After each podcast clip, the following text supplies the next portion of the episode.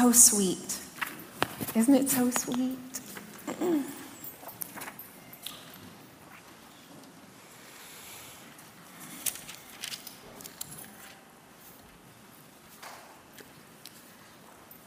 Well, everyone who steps into this pulpit is on assignment. We don't take this um, lightly. You know, we seek God for what He wants said. And the same is true for me. I have a certain assignment tonight, and I want to start in, I just want to exhort you with John 16, verse 12 and 13. This is amazing to me, but Jesus says, I still have many things to say to you, but you cannot bear them now. However, when He, the Spirit of truth, has come, He will guide you into all truth. These are Holy Spirit nights, right? So, tonight, in maybe a little bit different way than maybe you were expecting on a Holy Spirit night, we're going to have this verse. There was a time when Jesus couldn't tell them everything he wanted to tell them, but he said, when the Holy Spirit comes, he's going to reveal some things to you. So that's what I'm believing for tonight. That's what I believe. He's going to take us deeper and higher. Amen. I believe tonight. How many of you want to level up? Don't we want to? I want to level up. I mean, if we get a prophetic word that says highest levels attainable, that's where I want to go. So I just believe tonight we're going to level up. I believe we're going to, for some of us, maybe it'll be a game changer. And if, I, and if everything I say tonight you've already heard, then I believe it's going to be seed for someone you're going to run into this week, this weekend. Something that the Holy Spirit says tonight. Amen. I want to start off just by rereading the list that Pastor gave us on Sunday because we're going into 2024 and we know the word of the Lord is that we are going to be progressing and advancing and seeing our highest expectations fulfilled, right? And so, Pastor gave us um, six things that are our HFCC mandate to progress and advance. And he said number one was a deep commitment to God, number two was a life of prayer, worship, and praise. Number three was devoted to the Word of God. Number four was a firm reliance on the Holy Spirit. Number five was a strong devotion to one another with love, unity, and generosity. And number six was have a compelling desire to see the lost come to Christ. Hallelujah. I think those are a good six. What do you think? Yeah, really good six. So let's start with one. Number one, a deep commitment to God. A deep commitment to God. You know, I think commitment is just another word for love, right? Because when we love someone, we make a commitment, right? In marriage, that's what we do. And I think a deep love for God, for us, of course, is born out of thankfulness. Because if you never even think about, I mean, 1 John 4:19 says we love him because he first loved us. right? So our deep love is born out of the fact that he loved us first. Yeah. And he proved it, right? And so a deep love for us is born out of thankfulness for what he has done, for his love for us. And so we have to take time all the time to think about what he's done for us. He, he, he's amazing. We just sang it. He's amazing. His love is so wide and deep and great. There's so much he wants to tell us and reveal to us and see us walk in. There's nothing in your life you want that he doesn't want for you more. You know, n- nothing. You know, I think of great movies I've seen, like Braveheart. Have you ever, anybody ever seen Braveheart? Yeah, I wouldn't even know the name William Wallace if it wasn't for Braveheart. but well, yeah, right? But um, you know, you, you get to that final scene where they've got him, you know, and he's laid out on the table and they're going to kill him, and you know he's, he's going to die. And he I don't know about you, but I, I just, it just makes me cry. Not because he's, not necessarily because he's dying, but because he's so willing to die for what he believes in. He's so willing to die for something that will make a difference for the next generation. there was a time in my life when I would go into the Easter season, and you know how you're like, Jesus died, and you're like, it's Easter. But it was like somewhere there just wasn't that connection. Maybe I was young, that revelation of his sacrifice for me. It was like I could go into Easter and not be like moved. Like, how can I cry at William Wallace and not cry at Jesus? You know what I'm saying? And so I went to God and I was like, Lord, I don't understand why this, like, I need, I think I need, Lord, a revelation of this because it's not moving my heart. And it, sh- it should be touching my heart. Like, he suffered. And I, like, knew that logically, but somewhere it just was, like, disconnected. And I mean, you all might think this is crazy, but I mean, right after that, Passion of the Christ came out, the movie. That changed everything for me. To see it, I mean, I felt like God answered my, I mean, I know He didn't, but I felt like He answered my single solitary prayer that I needed revelation of that. I needed to see it. And that's like a William Wallace moment, you know, to see what Jesus suffered for me. We love him because he first loved us. Jesus, Jesus' sacrifice was it because he believed in us. Like William Wallace. He believed so much in freedom that he was willing to die for it. Jesus believed so much in us that he was willing to die for us. He believed that we were worth it. He, he believed it was worth it. It was worth it. What he was doing was worth it because it was going to change everything for those after him. That was his sacrifice. You know, I, I like it in the Passion Translation. I think it's the book of John that um, the writer writes when he talks about Jesus, Jesus Christ or Jesus the Anointed One, or sometimes it'll say Jesus the Victorious. I just like that. Jesus the Victorious, because he so was for us. I love that. And in Romans 4 16, it says that Jesus did that so that the promise would be sure to all the seed. Because up until that time, they were living under a covenant of works, of law. And some things were only available if you lived right. You had to do it all right. You know, there was mercy, yes, and things like that, but it was a different law. But once Jesus did what he did, he opened a new and living way, the Bible says. And the promise was now not something we would never be able to do. It says the promise was sure to all the seed. Why? Because any one of us can believe it. It's not ability anymore. All you have to do is believe it. The Bible calls it righteousness by faith. It was a righteousness that came by faith. So it was sure to anyone who would just believe it. So easy. So it was sure to all the seeds. So I love that. I love that. But let's turn to Hebrews 5. That's where we're going to start or go next. Hebrews chapter 5. I'm like, which Bible do I read first? Hebrews chapter 5. Remember, go, we're going to level up tonight. It's going to be a game changer. You got your faith up? Okay. Hebrews chapter 5 we're going to read verses 12 and 13, maybe 14. For though by this time you ought to be teachers, you need someone to teach you again the first principles of the oracles of God. And you have come to need milk and not solid food. For everyone who partakes only of milk is unskilled in the word of righteousness, for he is a babe. But solid food belongs to those who are of full age that is, those who by reason of use have their senses exercised to discern both good and evil. Okay, so to me, this verse, I mean, hello, if we're talking about advancing, this becomes a pretty important verse. Because Paul is saying, you should be advancing already, and for some reason you're not.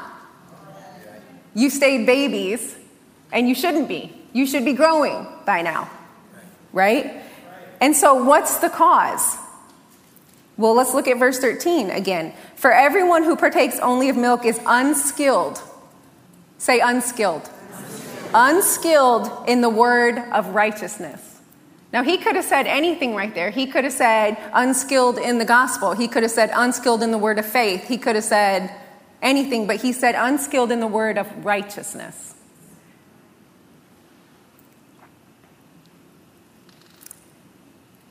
Let me read it in the let me read it real quick in the Passion Translation. Hebrews 5, 12 and 13.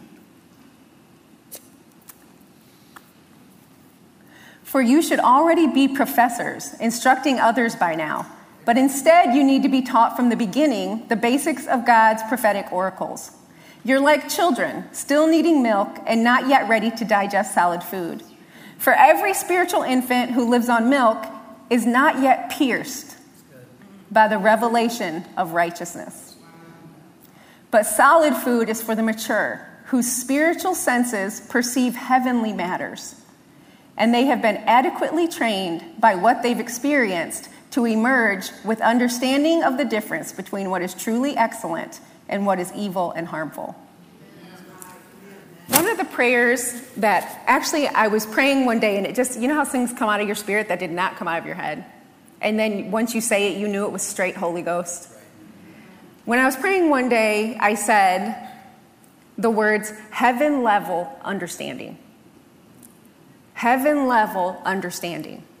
And so I've been praying that ever since. Lord, give me heaven level understanding. Give our church heaven level understanding.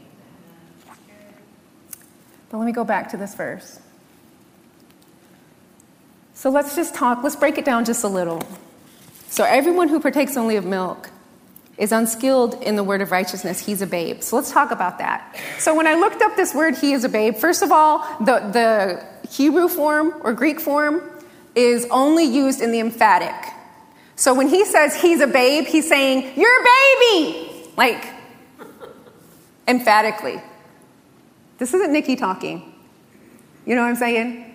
So if we're not skilled, skillful in the word of righteousness, we're babies. And we're not supposed to stay there, we're supposed to be advancing, progressing, right? So that's why I think God has us on this tonight. And it's His love that's going to make us aware. Because we're leveling up. Say, I'm leveling up. I'm leveling up. Okay. So, what do we know? So, unskilled in the word of righteousness, a baby, emphatically a baby. Well, babies can't talk. And notice it says word of righteousness. So, definitely something is wrong with how we're talking. If, because we have to be skillful.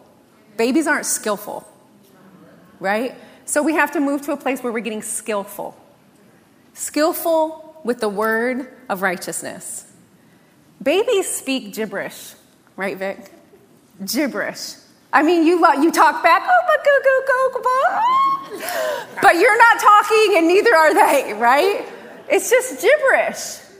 And when we're not talking the word, that's what it is. It's just gibberish.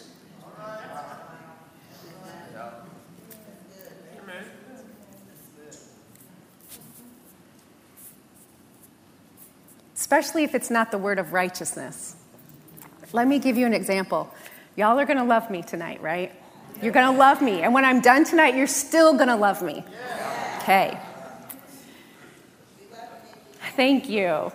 A baby, somebody not skillful, not you, somebody not skillful in the word of righteousness says gibberish things like, you don't have to go to church to be a Christian. Do you want to know why that's gibberish? Because that's law, that's not righteousness. And we don't talk law anymore. Of course, you don't have to go to church to be a Christian. Who doesn't know that? But why wouldn't a Christian want to go to church? That's gibberish. That's you're unskillful. It's unskillful to talk like that. Because we're not under that, that anymore. That's not how we talk. We don't talk about having to meet requirements. We're, we're way beyond that. Way beyond that. We're not babies anymore. When you're babies, you have requirements, right? Your parents tell you what time to be home. Hopefully, when you grow up, you figure it out for yourself what time to be home. There's a certain time at night where it's just kind of stupid to still be out. If you're going to work the next day, or Pastor can thank me later, church on Sunday, you only stay up till a certain time on Saturday night. Because why? You don't want to be tired at church. You grow up, you advance, you progress, you figure it out, right? We're not babies anymore. Well, the Bible tells us in Romans 5 that we're given the gift of righteousness. Oh my gosh, thank you, Father God. Because we couldn't earn it on our own. We kept falling short. Also, Romans 3. Was this gift of righteousness that's given to us. But as we mature, we're actually supposed to put it on and walk in it and live in it. See, when you, when you, when you just begin in this thing called righteousness, you've been, we learn things like you've become the righteousness of God in Christ Jesus because of what Jesus did. And you're so thankful now you're righteous. You are the righteous. And nothing will ever change that. You are the righteous. However, it should cause you to live righteously. This understanding that you are righteous. And so as you grow, you grow into that. And then the Bible says you reign in life.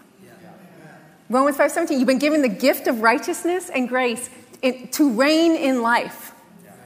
So again, if we're not reigning in life, we're babies. Babies don't reign in life. Right? So we have to become skillful in this word of righteousness so we can reign in life. Because that's where God's taking us and needs us to be. And that's how this thing's going to end up. Those who are doing the word, which this is, will be that glorious church when Jesus comes back. Which we all want. We just sang, Here comes the glory, right, of the Lord. We all want it. Don't be laughing at my singing over there. worship team. That's why you're the worship team and I am not. Okay. Let's go. Let's go. Um, let's go to Romans 10. And I'm going to stay in the Passion Translation, Rashida. Romans 10. And I'm kind of going to go line upon line tonight.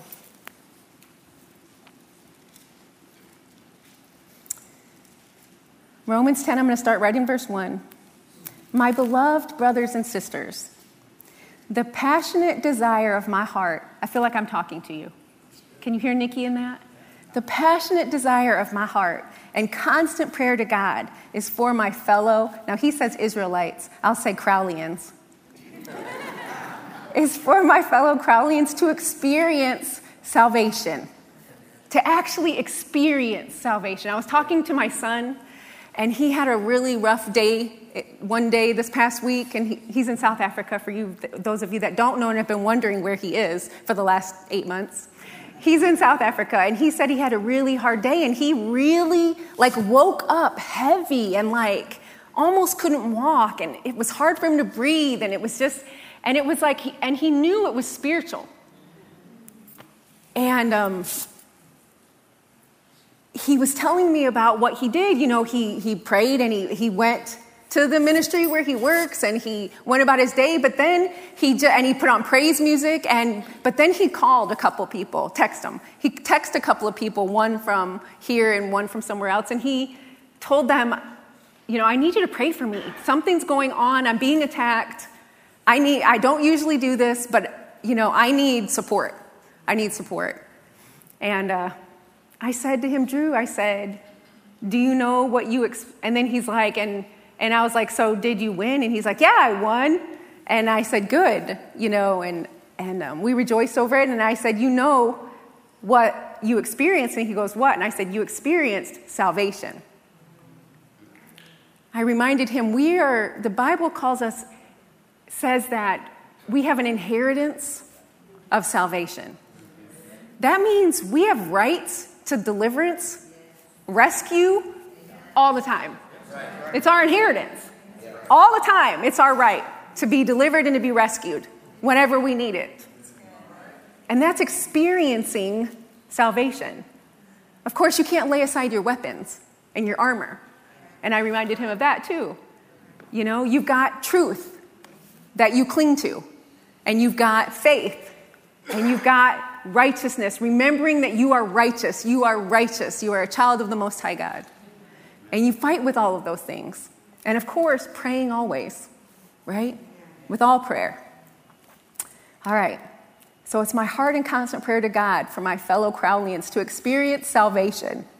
For I know that although they are deeply devoted to God, remember that's number one on Pastor's list, to be deeply devoted to God, they are, even though they are deeply devoted to God, they are unenlightened. That's where we don't want to be. And so this is written for our admonition. This is so we don't experience this. And since they've ignored the righteousness that God gives, wanting instead to be acceptable to God because of their own works, they've refused to submit to God's faith righteousness. That's a mouthful.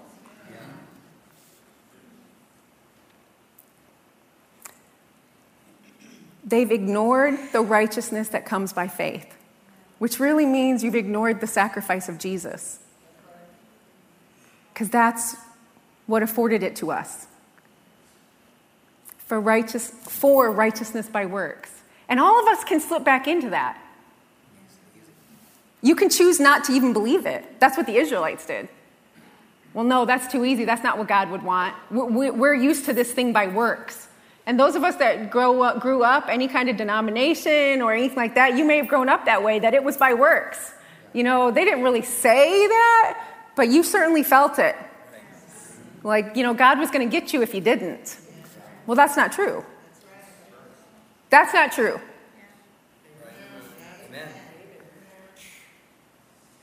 So they were unenlightened concerning righteousness by faith, and they wouldn't accept righteousness by faith a righteousness that comes by faith. They refused to submit to God's faith righteousness, which is entirely why Jesus came. That was entirely why Jesus came. Was to give us a righteousness by faith, so that it would be sure to all the seed. All right, let me skip ahead. Let's go to verse 8. But the faith righteousness we receive speaks to us in these words God's living message is very close to you, as close as your own heart beating in your chest, and as near as the tongue in your mouth. And what is God's living message? It is the revelation of faith for salvation, which is the message that we preach. For if you publicly declare with your mouth that Jesus is Lord and believe in your heart that God raised him from the dead, you will experience salvation. You want an experience? It's in your mouth and in your heart. If I was to ask you to honestly answer this question, how many of you, with your mouth, publicly declared that Jesus is Lord? Don't answer. Today, maybe some of us would raise our hand. Maybe not. I hope. I don't know. I don't even know if I did. But that's how close this experience of salvation is. That we publicly declare Jesus is Lord and we believe in our heart that God raised him from the dead. We experience salvation. I mean, stop for just a minute and think about Jesus was raised from the dead. I mean, I know we all know that. I mean, duh. We're in church. We've been in church. We celebrate every Easter. But Jesus, a human, just like you and me, died. They put him in a tomb, and three days later, he was alive. Praise God. So, see how close that experience of salvation can be? Because if you can remember that, what can God not do for you? That's your God. The same God that raised Jesus from the dead is your God. There's nothing too difficult for him. Nothing. Nothing too far gone. What's more gone than dead? Nothing you're dealing with right now is that far gone if you're sitting in this room breathing. So when you publicly confess with your mouth that Jesus is Lord and God raised him from the dead, what if in every situation that we came up against, that was our first response? And then resurrection power entered the room. What if? Let's all try it. So, let's keep reading. Oh, I like this one too. Oh, let's just keep reading. Verse 10, I mean, it's a good one. The heart that believes in him receives the gift of the righteousness of God. And then the mouth confesses, resulting in salvation. See, it's about that word. Your words are so important. That's how deliverance, rescue, salvation, healing comes. Your mouth. Skillful. Remember, we're talking about being skillful. What are you saying when it comes? What are you saying? Skillful. Skillful. Skillful. We are a skillful church. We are a skillful church. For the scriptures encourage us with these words Everyone who believes in him will never be disappointed. Now, do you believe that? We will never be disappointed.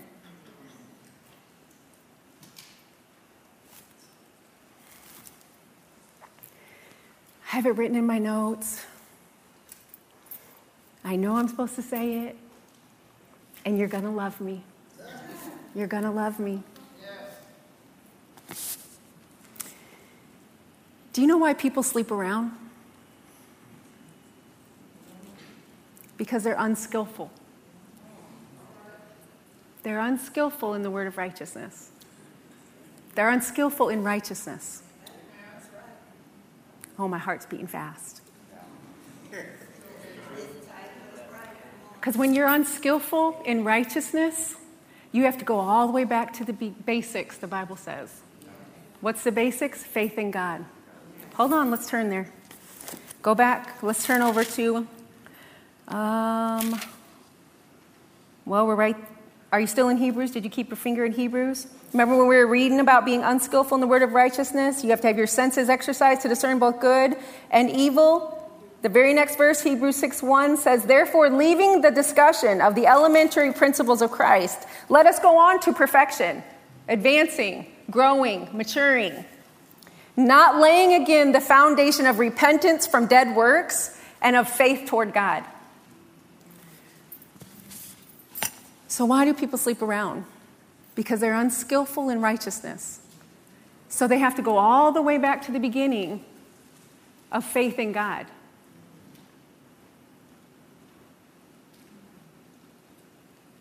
And He will never disappoint. See, most people do things that we call sin because the real sin was unbelief. If you don't believe you're going to get a spouse God's way, you'll sleep around. That's why you have to go all the way back to faith in God. So you're just, you still have to go back there and learn that you can trust Him. You can rely on Him. And if you do things His way, you will never be disappointed. From my own life, I can honestly tell you, and I'm sure you can too, every time you've done it God's way, you've never been sorry. But every time you haven't, whoa.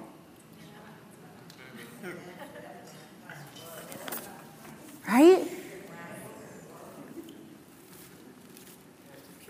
That's the truth. That's the truth. All right, but we will never, if we believe in Him, we will never be disappointed. That is the Word of God in black and white on your pages. Bank it, believe it, own it, use it, declare it. Amen. All right, let's move. Let me see. I'm trying to stick way to my notes tonight. Let's go to verse 14.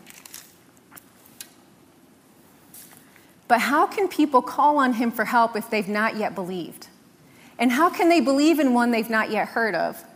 And how can they hear the message of life if there is no one there to proclaim it? And how can the message be proclaimed if messengers have yet to be sent?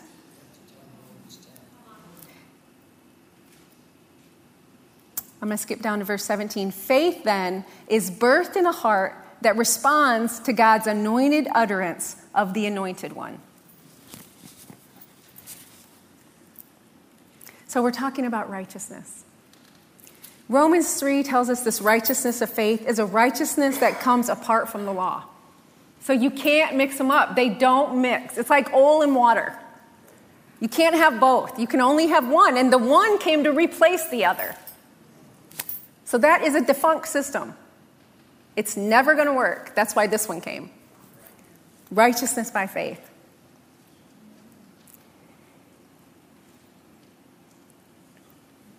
For those of you going deeper, I'm going to insert something right here.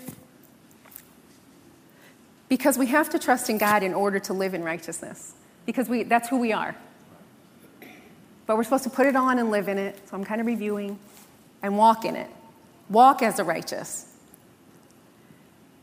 Hebrews, in Hebrews 7, see, the Bible says everything for a reason. There's nothing it says not for a reason. And I know this is going to sound weird right here, but stick with me. In Hebrews 7, the Bible brings up Melchizedek, who was a high priest during the time of Abraham. And he compares Melchizedek to Jesus. And they're talking about it. But in all, re- because he was a high priest. And he says of Melchizedek, but remember, we're kings and priests. The Bible declares that we're kings and priests. He says of Melchizedek, not accidentally. Let me turn there. I'm right here. He talks about Melchizedek and he said, To whom Abraham gave a tenth of all, first being translated king of righteousness. Melchizedek was first king of righteousness and then king of peace. The reason I bring this up is because I'm not sure you can have peace apart from righteousness. In fact, I know you can't. If we could have peace apart from righteousness, Jesus would have never had to come. Righteousness comes first. And so, if we are not experiencing righteousness, if we're not experiencing peace, guess what? We're also probably not walking in righteousness. If you're not walking in your righteousness, you probably won't have peace. And that's why sin doesn't go well. Because sin isn't righteousness.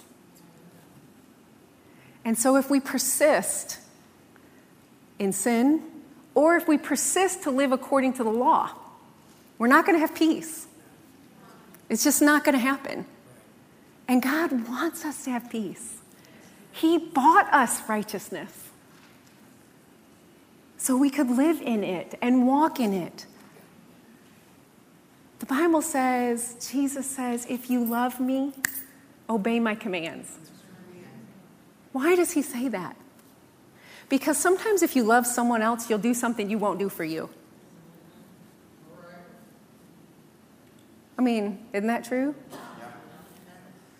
Like, if you're hurting someone else, you'll stop, but if you're hurting you, sometimes you won't. So crazy. But that's what love does. Now you have to love yourself enough to stop too.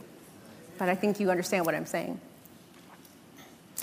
So these verses now that you're understanding righteousness and the desire to walk in it, and we have to be skillful in this thing called righteousness, that we are righteous by faith, by believing God. And when we believe His word, that's why He says, Obey my commandments. Because when we become skillful in doing this, now that we have the power to do it, then we reign in life. We're no longer babies, we're going to advance. The Bible says we're destined to be conformed to the image of the Son. Well, the Son was the living Word. Years ago, I, I was attending a conference at um, Kenneth Copeland Ministries. And I had gotten back to my hotel room, and I, and I, think I, I don't remember if it was the morning or the afternoon, I don't remember where it was. But I know I was in my hotel room, and I had gotten, I think Eric was napping, and I had gotten up to pray, and I was praying, and the Lord, I remember Him telling me that you can be the living Word. Not the living Word, but the living Word.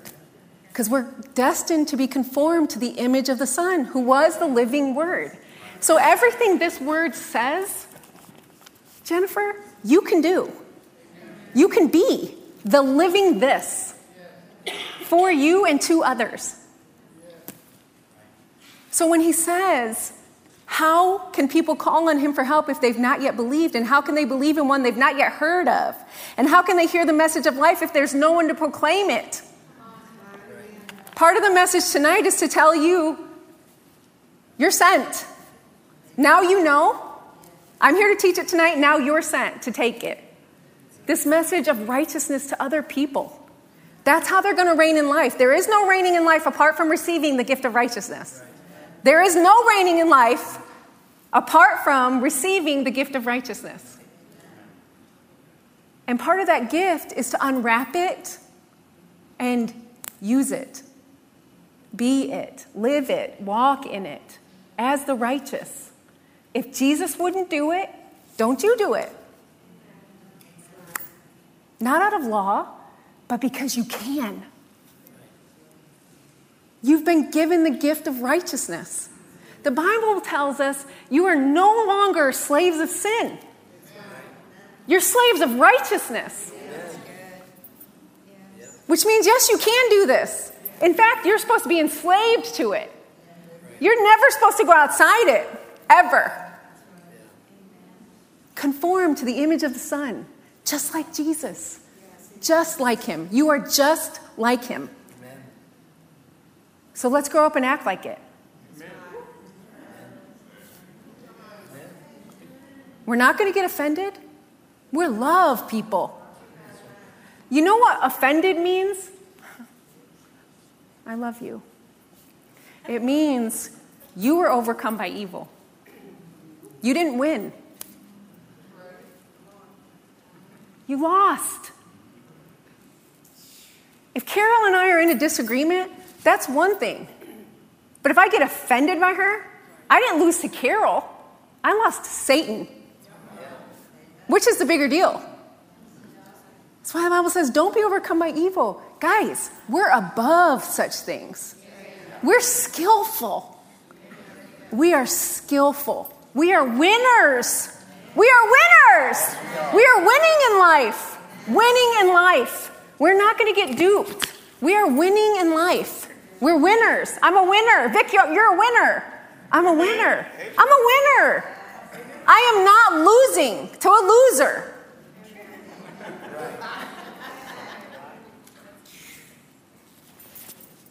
All right.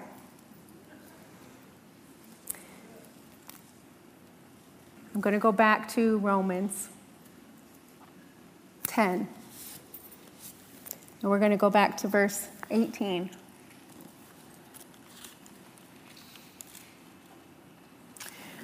And I'm going to read this because this was a this this was the lesson of the Israelites. And the reason it's written is because if it happened to them, it can happen to us. Right? So we're supposed to learn from them. So, can it be that Israel hasn't heard the message about righteousness by faith? No, they've heard it. For the, don't you love when the Bible just calls you out like that? No, they've heard it. For, for the voice has been heard throughout the world, and its message has gone to the ends of the earth. So again, I ask didn't Israel already understand that God's message was for others as well as for themselves? Yes, they certainly did understand that. For Moses was the first to state it. I will make you jealous of a people who are nobodies, and I will use people with no understanding to provoke you to anger. That was us. Because the message came to us after they rejected it. But remember, this is a lesson for us. If we don't receive this message, it will go to other nobodies. Church.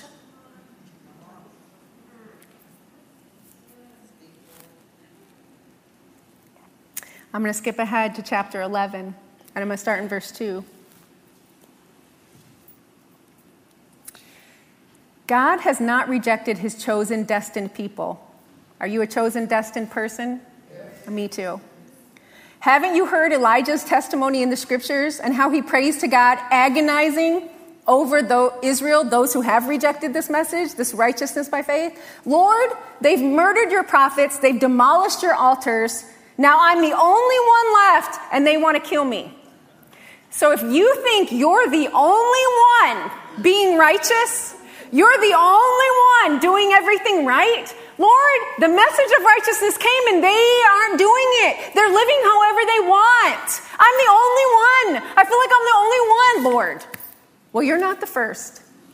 Elijah felt the same way about God's people. And what did God say? What was the revelation? God spoke to him in response You are not alone.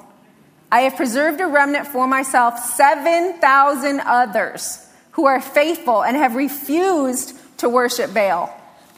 And that is but one example of what God is doing in this age of fulfillment. For God's grace empowers his chosen remnant. So when you choose to live according to the righteousness that you've been given, according to a righteousness that comes by faith in God, that means you live differently, means you live like the Son of God, God's grace empowers that chosen person.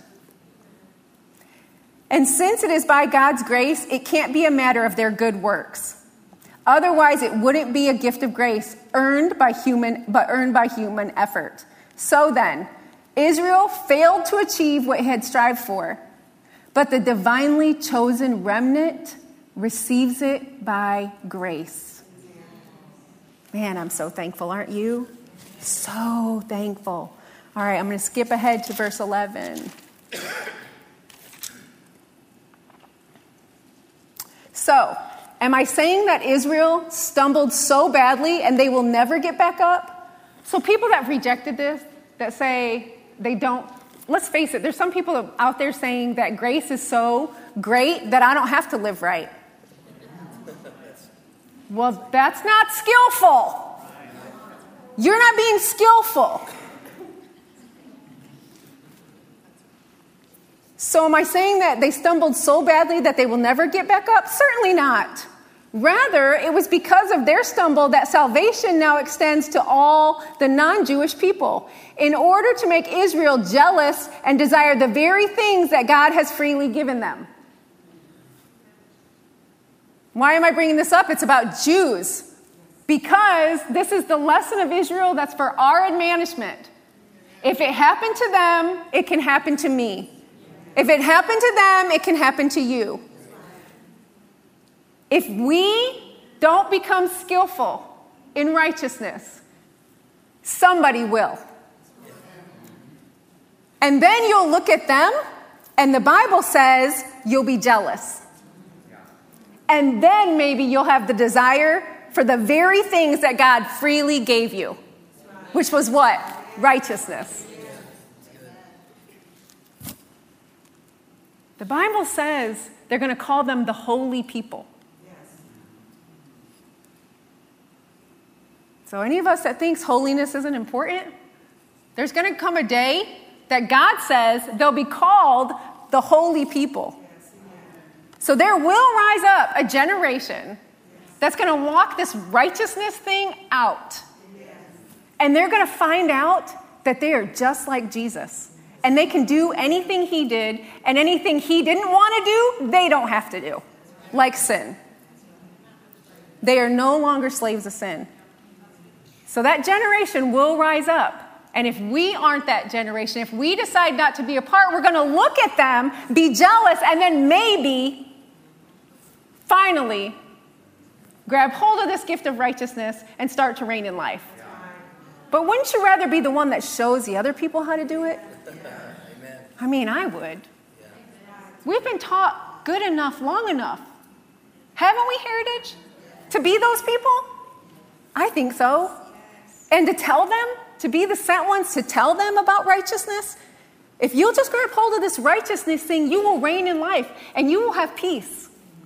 Because righteousness precedes peace.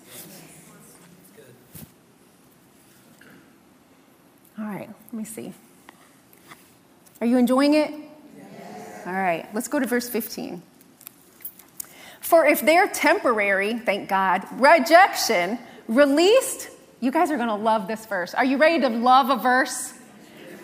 For if their temporary rejection released the reconciling power of grace into the world. Isn't that just like God? You say no thank you, and all it does is release a power of grace into the world. That's my God.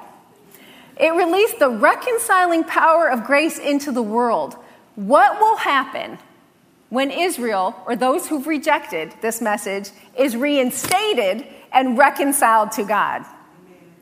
It will unleash resurrection power throughout the whole earth.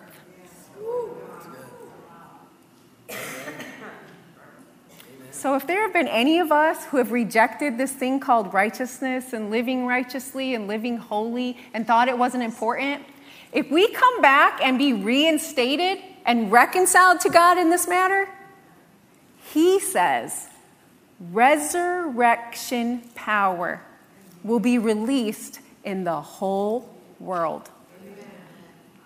Wow. Wow. Ooh, maybe I should keep reading. Pastor, you should like this one, the very next verse. Since Abraham and the patriarchs, patriarchs are consecrated and set apart for God, what did Pastor say we were in a season of? Set apart. Being set apart. Since Abraham and the patriarchs are consecrated and set apart for God, so also will their descendants be. That's us. We are set apart for God. That's why we do this thing called righteous. We are set apart for God. If the roots of a tree are holy and set apart for God, so too will be the branches. Let's go back, let's go down to verse 19. Wait, hold on. Let me check my notes. I don't want to get ahead. Oh, let's go to verse 17. However, some of the branches have been pruned away, and you, who were once nothing more than a wild olive branch, you were wild. You were wild, Christy. You were wild. You were a wild olive branch. God grafted you in. Isn't that true? Thank God he grafted us in. It wasn't just for Israel, it extended to us all. Thank God. Thank you, Jesus. God grafted us in, inserting you among the remaining branches as a joint partner to share in the wonderful richness of the cultivated olive stem. So don't be so arrogant as to believe that you are superior to the natural branches. There's no reason to boast, for the new branches don't support the root, but you owe your life to the root that supports you. You might begin to think that some branches were pruned or broken off just to make room for you. Yes, that's true. They were removed because of their unbelief. Warning, warning, Warning. I'm too old for this show, but Will Robinson, warning. Removed because of their unbelief. If it happened to them, it can happen to us. But remember this you are only attached by your faith. So don't be presumptuous, but stand in awe and reverence. Since God didn't spare the natural branches, and you know He loves them, He loves them. Since God didn't spare the natural branches that fell into unbelief, don't think perhaps He won't spare you either. So, what do we do?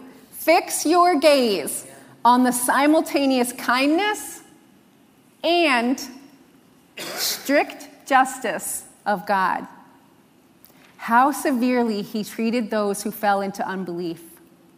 Yet, how tender and kind is his relationship with you. So, keep on trusting in his kindness. Otherwise, you also will be cut off. So I like the next verse. It says, Turn from clinging to their unbelief to embracing faith. It's just about believing. Believing. We have to watch our believing. There's a verse, and I, maybe I'll come across it, that says we're supposed to. Oh, it's in, let me turn. It's in Romans 12 in the Passion Translation. It says, to activate our gifts by using the proportion of our faith. So we're supposed to use our faith to activate our gifts, right? But then there's a verse up above. It's um, 12, verse 3. These numbers are getting smaller and smaller. Instead, it says, honestly assess your worth by using your God given faith as the standard of measurement. Your faith is your standard of measurement of how you're doing, of who you are. Not who you are like you're a child of God, but how you're doing, your assessment. Don't assess yourself because, wow, I know what the Bible says, and, and I've been visited by angels, and I have prophetic dreams at night, and I can pray long prayers, and. No. How's your faith? How's your faith? How's your faith? Are you using faith on a daily basis? Faith. That's how we assess ourselves, and especially this faith for righteousness. Because if the devil can come beat us up every day because we didn't do something right, we're not operating in the faith in our righteousness, the faith in what Jesus purchased for us. Your worth is not in whether you messed up. Your worth is in what Jesus did and you believed it. And that's what's helping you not mess up so much. And you're advancing and progressing and getting better all the time. Until one of these days you're going to wake up and find out you are not having that hard a time anymore. You are looking just like Jesus. Wow. And why? Because of the root of the tree, feeding life to all the branches. So good. Thank you, Lord. All right. So, verse 22 fix your mind simultaneously on his kindness and strict justice. Keep trusting in his kindness, embracing faith, verse 23 says. And then let's skip to verse 30. You who are not Jews were once rebels. You rebels. You were once rebels.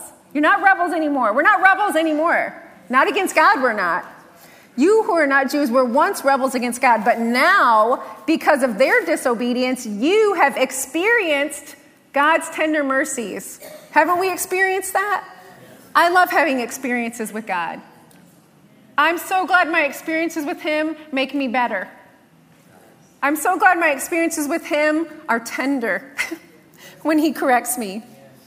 I mean, sometimes he may still say it like directly, but it's still for my benefit.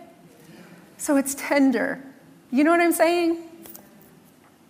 Have experienced God's tender mercies, and now they are the rebels. And because of God's tender mercies to you, you can open the door to them. Isn't that amazing? So even Jews, those who haven't received this message of righteousness by faith, because you're walking it out and you're experiencing the fruit of it and you're experiencing salvation, you can open the door to them, to let them back in, to share in and enjoy what God has given to us. Actually, God considers all of humanity to be prisoners of their unbelief. See, when you come up against a jerk, at work, just realize they're a prisoner of unbelief. That should move you to mercy. That should make you feel sorry for them, compassion for them. Why? Because you're a slave of righteousness. You're not offended. You're not a slave of sin. You can open the door to them.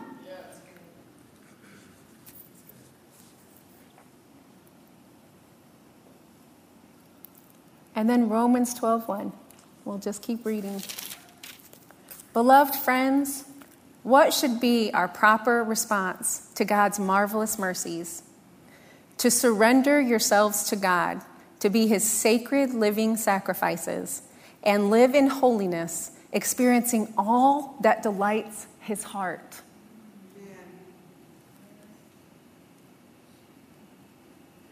Holiness is for our benefit.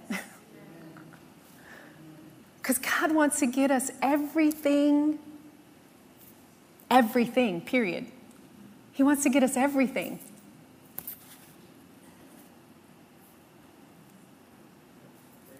It delights his heart to be able to give to you. But sometimes we have to surrender to his ways. Matthew 6:33 and all, you know.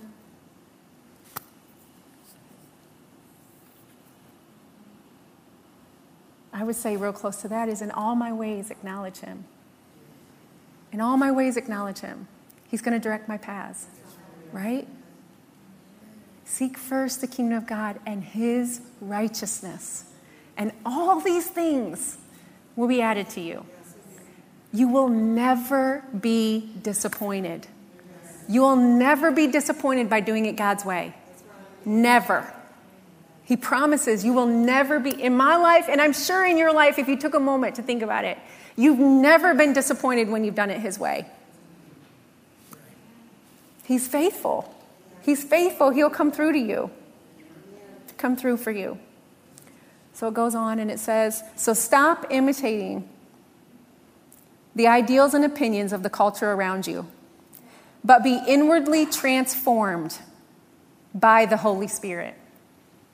So I know it's really great when we come in here and we have sweet, sweet worship.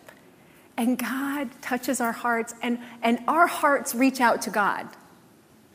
I love those times. And I'm like, when's the next worship night, Nanny? And by the way, it's in November. I love it. I love to worship my God. He's so worthy. To pour out love to Him is a privilege.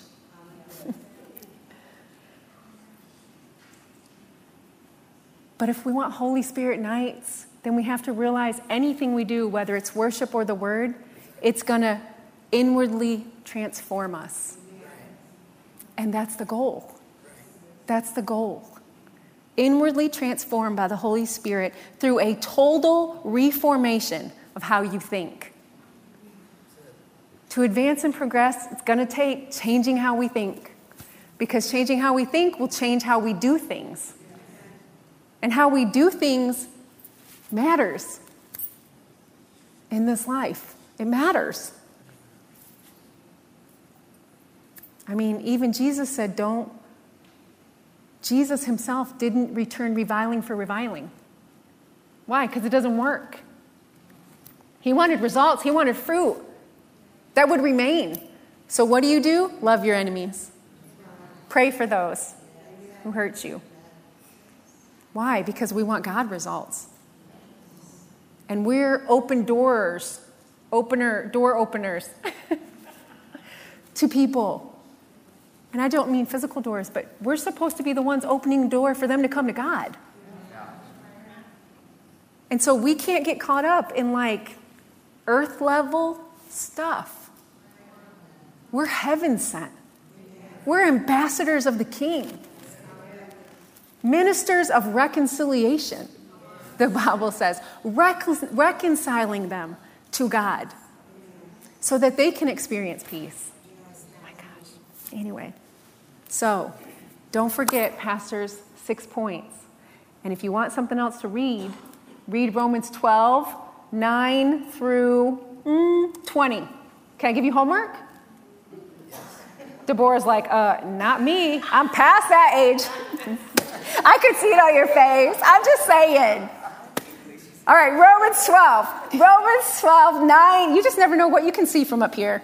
Romans uh, 12. Romans 12, 9 through 20. That's your homework. It's going to go right with Pastor's six points, and you're going to love it. Read it in the Passion Translation. If you don't have a Passion Translation, get it on your phone. Go to your Bible app, go to the Passion Translation, read it. Amen? We're going to be transformed. We're going to progress. We're going to level up. Game changer. Amen? Amen. Pastor, sorry.